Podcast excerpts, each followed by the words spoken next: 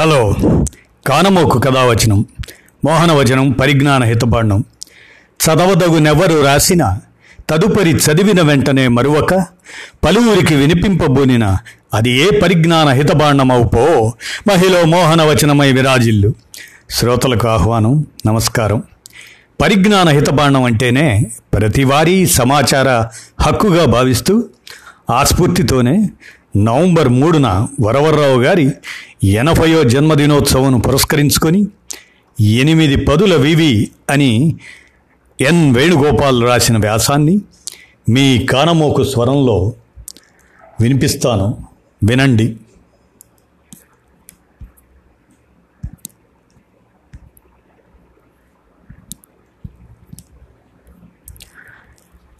ఎనిమిది పదుల వివి రచయిత ఎన్ వేణుగోపాల్. కవి సాహిత్య విమర్శకుడు వ్యాసకర్త సంపాదకుడు తెలుగు అధ్యాపకుడు జనాకర్షక వక్త అనువాదకుడు ప్రజా ఉద్యమ సమర్థకుడు విప్లవోద్యమ ప్రతినిధి రాజ్య నిర్బంధానికి లక్ష్యం ఎనభై సంవత్సరాల జీవితంలో పది సంవత్సరాలు జైలు జీవితం అనుభవించిన వ్యక్తి. పోలీసుల ఆరోపణలలో ఒకటంటే ఒక్కటి కూడా రుజువు కాక న్యాయస్థానాలే నిర్దోషిగా విడుదల చేసిన వ్యక్తి. ఎన్ని అనుకూల విశేషణాలైనా వాడవచ్చు. ఐదు దశాబ్దాల రకరకాల వేధింపులలో కేసులలో హత్యా ప్రయత్నాలలో వ్యక్తిత్వ హననంలో రాజ్యము ప్రత్యర్థులు మరిన్ని ప్రతికూల భయంకర విశేషణాలు కూడా వాడి ఉండవచ్చు. కానీ ఏ విశేషణాలు వివరణలు లేకుండానే ప్రతి ఒక్కరికి తెలిసిన విశాల స్నేహశీలి నిరంతర సృజనకర్త వరవర్రావు. ఏడవ నిజాం పాలనలో పాత వరంగల్ జిల్లాలో సాలార్జంగ్ జాగీరు గ్రామం చిన్న పిండియాలలో పంతొమ్మిది వందల నలభై నవంబర్ మూడున పది మంది సంతానంలో చివరివాడుగా పుట్టి వరించిన వారిలోకెల్లా వరించిన వాడని పేరు పెట్టించుకున్న ఆయన జీవితంలోనూ సాహిత్యంలోనూ ప్రయాణించిన కాలము దూరము సుదీర్ఘమైనవి. కవిత్వం సాహిత్య విమర్శ వక్తృత్వం సంఘ నిర్మాణం సామాజిక రాజకీయ విశ్లేషణ అనువాదం చేపట్టిన పనులు ఎన్నో అన్నిటికన్నీ ప్రభావశీల వ్యక్తిత్వాన్ని వికసించి విజయం సాధించినవే. సొంత అన్నల సాహిత్య నిజాం వ్యతిరేక బ్రిటిష్ వ్యతిరేక జాతీయవాద భావనల ప్రభావం ఆర్య సమాజం ఆంధ్ర మహాసభల నుంచి కమ్యూనిస్ట్ పార్టీ సాయుధ దళ నాయకుడి దాకా ఎదిగిన జ్ఞాతి సోదరుడి ప్రభావం ఆయన బాల్య కౌమారాల సాహిత్య రాజకీయ పునాదులు. పది పన్నెండేళ్ళ వయసులోనే కవిత్వం అల్లడం కుదురైన చేతిరాతే అర్హతగా లిఖిత సాహిత్య పత్రికలు రాయడం మొదలైన పదిహేడేళ్ళ వయసులో తెలుగు స్వతంత్రలో మొదటి అచ్చైన కవిత ఆధునిక కవిగా పేరు తెచ్చింది. ఆ పంతొమ్మిది వందల యాభై ఏడు కవిత నుంచి రెండు వేల పదిహేడులో ప్రచురితమైన రెండు సంపుటాల సమగ్ర కవిత్వం దాకా పద్నాలుగు కవిత్వ సంపుటాలు రెండు కావ్యాలు ఒక పాటల సంపుటం ఆరు దశాబ్దాల సామాజిక చరిత్రకు ప్రజా ప్రత్యామ్నాయ దృక్పథం నుంచి సమకాలిక నిరంతర కవితా వ్యాఖ్యానం పంతొమ్మిది వందల యాభై ఎనిమిది నుంచి అరవై నాలుగు దాకా రాసిన కవిత్వంతో మొట్టమొదటి కవితా సంపుటం పంతొమ్మిది వందల అరవై ఎనిమిదిలోనే వెలువడినప్పుడు వెనుక అట్ట మీద ప్రచురణకర్తలు స్వేచ్ఛా సాహితీ హనుమకొండ ఫ్రీవర్స్ కవులలో సామాజిక ప్రగతివాదానికి నాయకుడు వరవర్రావు బాధ బానిసత్వము ఎరుగని లోకానికి అతడి పరుగు. అంతర్జాతీయ స్పందనకి సమత సౌజన్యతకి అతడు కోడలి. ఊపిరి ఉద్యమం కవిత్వం అతడికి. మంచి మమత మనిషి మనుగడ అతడి మతం. భవిష్యత్తు మీది విశ్వాసం అతడి జీవడి జీవనాడి. బుద్ధి వెన్నెముక అతడి భావనకు ఊపిరితిత్తులు. చల్లారుతున్న తరానికి చలినగళ్ళు అతడి కవిత్వం అని రాశారు. అప్పటికి ఇరవై ఎనిమిది సంవత్సరాల యువకవి తొలి సంపుటంలో ప్రచురణకర్తలు చేసిన ఈ అంచనాలోని ప్రతి మాట అక్షర సత్యమని తరువాతి ఐదున్నర దశాబ్దాలు అడుగడుగునా రుజువయ్యింది. కవిత్వం తర్వాత వరవర్రావు చేపట్టిన ప్రక్రియ వ్యాసం సాహిత్య విమర్శను సామాజిక రాజకీయ విశ్లేషణను విస్తారంగా నిర్వహించగల సాధనంగా ఆయన ఈ ప్రక్రియను పంతొమ్మిది వందల అరవైలో ఒక సాహిత్య చర్చతో ప్రారంభించారు. శ్రీశ్రీని ఉద్దేశించి సినిమాల చిట్టడివిలో చిక్కుకున్న మహాకవి మళ్ళీ కలం పట్టాలని ప్రార్థిస్తూ చేకూరి రామారావు ఒక కవిత రాసినప్పుడు వెంటనే శ్రీశ్రీ వైపు చూడకపోతే మీరో మరొకరో ఆ పనికి ఎందుకు పూనుకోరు అనే వ్యాసంతో తెలుగు స్వతంత్రంలోనే వ్యాస ప్రక్రియలోకి ప్రవేశించారు వరవర్రావు. ఆ తరువాత అరవై సంవత్సరాలలో ఆయన రాసిన సాహిత్య విమర్శ వ్యాసాలు ఎనిమిది సంపుటాలుగా సామాజిక రాజకీయ విశ్లేషణ వ్యాసాలు తొమ్మిది సంపుటాలుగా వెలువడ్డాయి. పుస్తకాలుగా సంకలితం కాని పత్రికల్లో మిగిలిపోయిన వ్యాసాలు వెయ్యి పైనే ఉంటాయి. తెలంగాణ విమోచనోద్యమం తెలుగు నవల సామాజిక సాహిత్య సంబంధాల విశ్లేషణ అని ఆయన రాసిన పిహెచ్డి సిద్ధాంత వ్యాసం తెలుగు సాహిత్య విమర్శ చరిత్రలో మైలురాయి.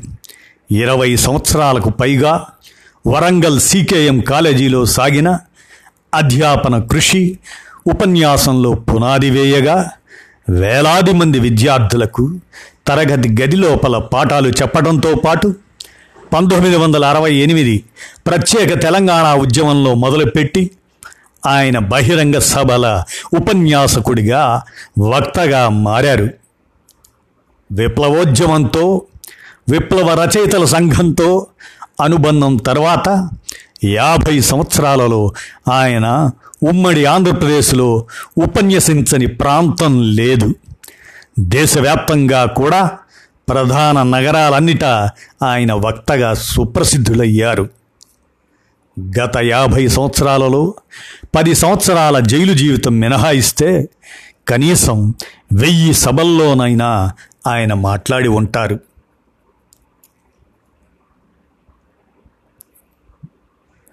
మంచివాని కంఠం కంచై మోగాలి మంచివాని కష్టం కనకమై పండాలి అని పంతొమ్మిది వందల యాభై ఎనిమిదిలో శిశిరోషస్సు కవితలో ఆయన రాసినట్టుగా ఆయన కంఠం మోగింది. డిగ్రీ రెండో సంవత్సరంలోనే వరవర్రావు నిర్మాణ దక్షత మొదలైంది. కాళోజీ రామేశ్వరరావు కాళోజీ నారాయణరావు పంతొమ్మిది వందల యాభై ఎనిమిదిలో తాము ప్రారంభించిన వారం వారం సాహిత్య సమావేశం మిత్రమండలికి తొలి కన్వీనర్గా వరవర్రావును ఎంపిక చేశారు. అప్పటి నుంచి రాత్రి కవితా సంకలనం పంతొమ్మిది వందల అరవై నాలుగులో సృజన ఆధునిక సాహిత్య వేదిక పంతొమ్మిది వందల అరవై ఆరులో తిరగబడు కవులు పంతొమ్మిది వందల అరవై తొమ్మిదిలో విప్లవ రచయితల సంఘం పంతొమ్మిది వందల డెబ్భైలో ఆ తర్వాత యాభై సంవత్సరాలలో అనేక విద్యార్థి యువజన సాహిత్య సాంస్కృతిక హక్కుల నిర్మాణాలలో ఆయన చోదక శక్తిగా మార్గదర్శిగా ఉన్నారు. గత ఆరు దశాబ్దాల తెలుగు సాహిత్య సామాజిక చరిత్ర సాగించిన నిర్మాణాత్మక యత్నాల ప్రయాణం పొడవునా ఆయన కృషి కనపడుతుంది. ఆయన నిర్మాణ దక్షతను పద్దెనిమిదవ ఏట గుర్తించిన కాళోజీ సోదరులతో పాటు ముప్పయో ఏట ప్రతికూలంగా గుర్తించిన నోరి నరసింహశాస్త్రి ముప్పై రెండో ఏట అనుకూలంగా గుర్తించిన ప్రభాకర్ రహీల వ్యాఖ్యలు యాభై సంవత్సరాల తర్వాత ఇప్పుడు చూస్తే ఆశ్చర్యం కలుగుతుంది. అభ్యుదయ సాహిత్య సదస్సును బహిష్కరించి పంతొమ్మిది వందల డెబ్భై జులై నాలుగున విరసం ఏర్పాటైన నాలుగో రోజున ఆంధ్రప్రభ దినపత్రిక ఈ పరిణామాల మీద నోరి నరసింహశాస్త్రి అభిప్రాయాలు ప్రకటించింది.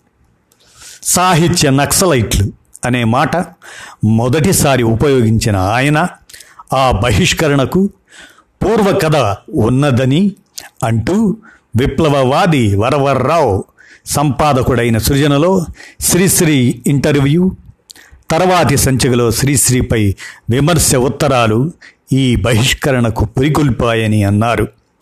విలసం ఏర్పాటు వాస్తవికవాది కుటుంబరావు విప్లవవాది వరవర్రావుల విజయం అని అన్నారు. ఆ తర్వాత రెండు సంవత్సరాలకు అప్పటి ఆంధ్రజ్యోతి సచిత్ర వారపత్రిక నిర్వహించిన కొత్త కెరటాలు శీర్షికలో వరవర్రావు పరిచయంగా ప్రభాకర్ రహి రాసిన మనవాళ్ళయ్యా వ్యాసం బహుశా నవంబర్ డిసెంబర్ మధ్య పంతొమ్మిది డెబ్భై రెండులో వచ్చయింది. ప్రభాకర్ అంటే బహుశా దేవులపల్లి ప్రభాకర్రావు కావచ్చు. రహి అంటే హరిపురుషోత్తమరావు. నిత్యహాసము శృతిమెత్తని మూర్తి ఆర్ద్ర వాక్కు కత్తి లాంటి దృక్పథం వెరసి పెండ్యాల వరవర్రావు.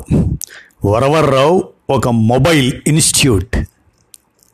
ఢిల్లీలో ఉన్న జడ్చర్లలో ఉన్న అతని వెనక ఒక ఉద్యమం ఒక సంస్థ ఉన్నాయన్నమాట కొందరు ఆ మాటకొస్తే చాలామంది సంస్థల పేరుతో చలామణి అవుతుంటారు.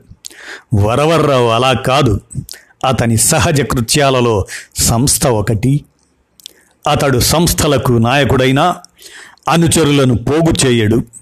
అతని చుట్టూ ఉండేవారంతా అతని సహచరులే అని వరవర్రావు అనేది కలం పేరని కొందరి అనుమానం. విప్లవం రహస్యంగా జరిగే కుట్ర మాత్రం కాదు అనేందుకు నిదర్శనంగానే విప్లవ చైతన్యాన్ని తన మతంగా చేసుకున్న మరునాటి నుంచే గుప్తనామాల్ని కలం పేర్లను వర్జించి సొంత పేరుతో కవిత రాస్తున్నాడు వరవర్రావు అని రాశారు. ఈ కవిత్వ విశ్లేషణ వక్తృత్వ నిర్మాణ సామర్థ్యాలన్నిటినీ ఆయన ప్రజా ఉద్యమాల ప్రచారానికి సమర్థనకు సంపూర్ణంగా వాడారు. నక్సల్బరీ మార్గపు విప్లవోద్యమానికి తన కళాన్ని గళాన్ని అంకితం చేశారు. విప్లవోద్యమ స్వరంగా వ్యాఖ్యాతగా ప్రతినిధిగా పేరు తెచ్చుకున్నారు. ఆ క్రమంలో ఒకవైపు లక్షలాది పీడిత ప్రజల అభిమానాన్ని చూరగొన్నారు. మరొక వైపు రాజ్య ఆగ్రహానికి వ్యవస్థ నిర్వాహకుల సమర్థకుల ఆగ్రహానికి గురయ్యారు. పంతొమ్మిది వందల డెబ్భై మూడులో ఆంతరంగిక భద్రతా చట్టం కింద మొదటి అరెస్టు నుంచి రెండు వేల పద్దెనిమిది ఆగస్టు ఇరవై ఎనిమిదిన భీమా కోరేగాం కేసులో అరెస్టు దాకా పద్దెనిమిది సార్లు అరెస్ట్ అయ్యారు. ఇరవై ఐదు కేసులలో నేరారోపణలు ఎదుర్కొన్నారు. ఒక్క కేసు రుజువు కాకపోవడంతో నిర్దోషిగా విడుదలయ్యారు. అయినా ఏడేళ్ళకు పైగా జైలు జీవితం గడపవలసి వచ్చింది. ప్రస్తుత భీమా కోరేగాం కుట్ర కేసు కూడా న్యాయస్థానాలు కొట్టివేయవచ్చు కానీ విచారణ ప్రారంభం కాకుండానే ఇప్పటికి రెండేళ్ళుగా జైల్లో ఉండి దేశ చరిత్రలోనే అతి ఎక్కువ కాలం జైల్లో ఉన్న రచయితగా నిలిచిపోయారు మన వరవర్రావు గారు. ఎనిమిది పదుల వివి అని ఎన్ వేణుగోపాల్ గారు రాసిన వ్యాసాన్ని మీ కానమోకు స్వరంలో వినిపించాను. విన్నారు కదా ఆయనకి ఎనభయో జన్మదినోత్సవం సందర్భంగా శుభాకాంక్షలు తెలియచేస్తున్నాం. ధన్యవాదాలు.